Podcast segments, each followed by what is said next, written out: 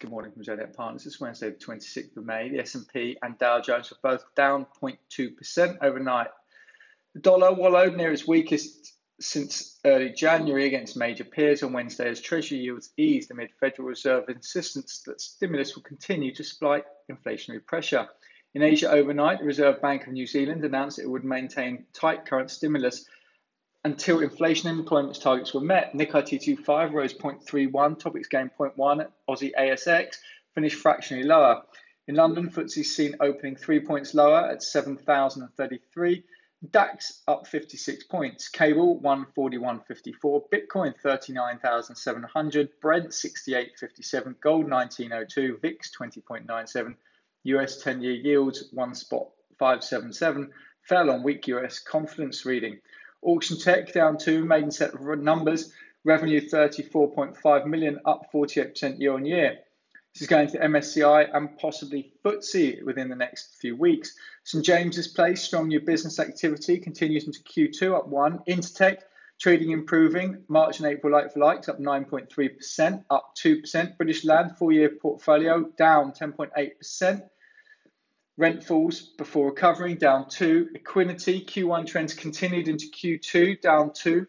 Zotefoams, strong four month sales momentum continues. See full year revenue significantly ahead, up three.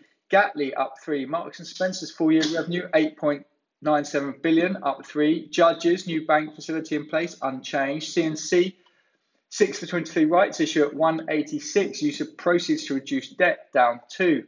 Vectura Group, Re- recommended cash offer by Carlyle at 136, up 20%. Bytes up 2. De La Rue turnaround complete. Net debt down up 2. SSE down 2. No, not providing guidance. Slight miss. Softcat trading continues well. Double digit year on year growth down 1. Alba Minerals up 5. Circassia settlement with Beyond Air agreed up 2. Cohort down 15. Performance in line.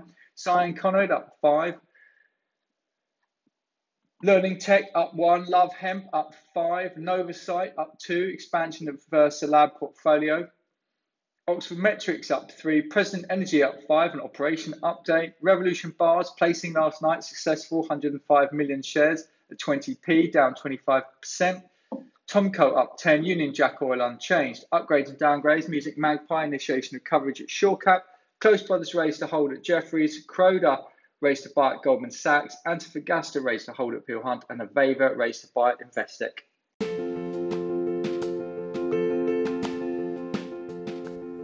This has been the Zodiac Partners podcast.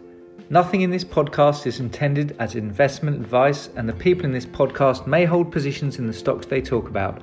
Do not buy anything based solely on a tip or recommendation. Please do your own research.